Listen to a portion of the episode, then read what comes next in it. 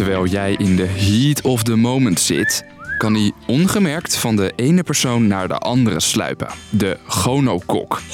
Dat is een bacterie die de ziekte gonoreu veroorzaakt.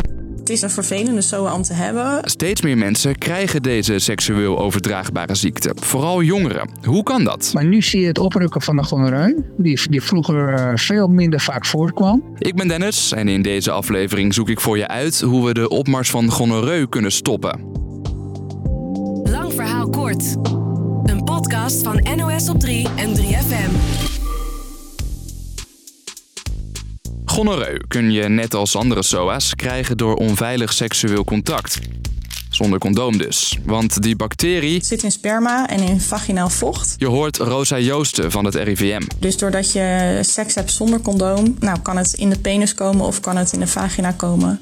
En daar, eh, daarmee krijg je die bacterie dan bij je als iemand anders het heeft. Als je de ziekte eenmaal hebt, kun je dat merken aan onder meer jeuk, pijn of. Zo'n druiper, wat we het ook vroeger wel noemden hè, bij mannen. Maar soms krijg je geen klachten. Vooral vrouwen merken er vaak helemaal niets van. En dat is best tricky. Bij vrouwen is het met name dat het ervoor kan zorgen dat je moeilijker zwanger eh, raakt. Dus het geeft dan een ontsteking van je, van je baarmoeder en van je eileiders bijvoorbeeld. Als je niet op tijd test en je laat behandelen. Dus als je ermee doorloopt. En dat is heel vervelend natuurlijk. Oké, de gonokokbacterie die gonoreu veroorzaakt, moet je dus buiten de lakens zien te houden. Lukt niet iedereen. Dit jaar kregen tot nu toe meer dan 6500 mensen gonoreu, zeggen de SOA-polies. Vorig jaar waren dat er 10.000 over het hele jaar. Dus ja, we zitten eigenlijk al op veel meer diagnoses als we dit doortrekken over het hele jaar 2023. Vooral heteroseksuele jongeren krijgen de ziekte vaker. En het aantal besmettingen ligt waarschijnlijk nog hoger, want deze cijfers gaan alleen over de mensen die bij de GGD langskwamen. En is dat wel eens vaker gebeurd, onveilig contact? Of? Nee, dit was de eerste keer. Waarom gonoreu ineens zo hard gaat? Nou, het is nogal besmettelijk. Via seksueel contact dan. Maar er is nog iets aan de hand. Uh, pak je condooms alsjeblieft. Condooms zijn minder populair geworden. De reden waarom veel jongeren geen uh, condooms gebruiken is dat ze denken dat het niet nodig is en dat het wel meevalt. Je hoort studentenarts Anne Visser die vaak jongeren met SOA's op zijn spreekuur krijgt. En dat het niet goed staat en dat, dat veel uh, mannen dat minder prettig vinden. Er zijn soms zelfs trots omdat ze een SOA gehad hebben. En weten niet de gevaren en de risico's als je te lang een SOA hebt. Want niet iedereen merkt er wat van.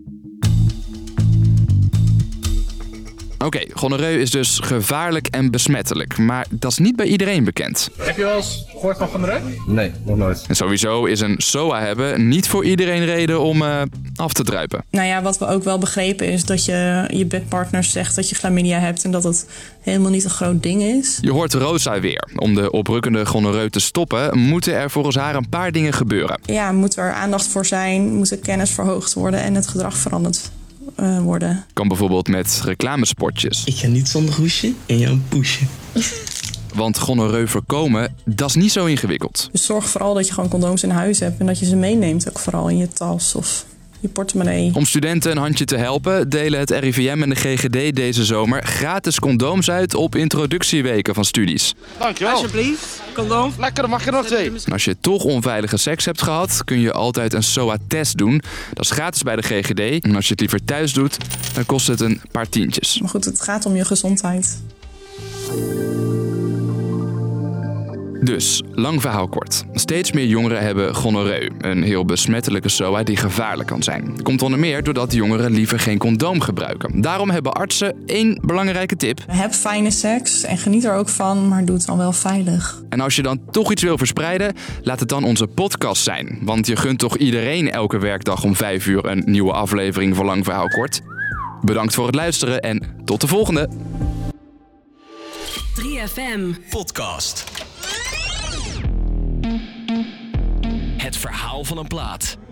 We zijn deftig nu, we zijn deftig. We zijn deftig nu. Zoals je het nog nooit hebt gehoord. It's the song that changed my life. In Sporen ontleden we de nummers van Naas, Willem, Jiggy J, Sophie Straat, Atje en Winne samen met de artiesten en hoor je de verhalen achter hun muziek. Je vindt Sporen nu in de 3FM-app of op jouw favoriete podcastplatform.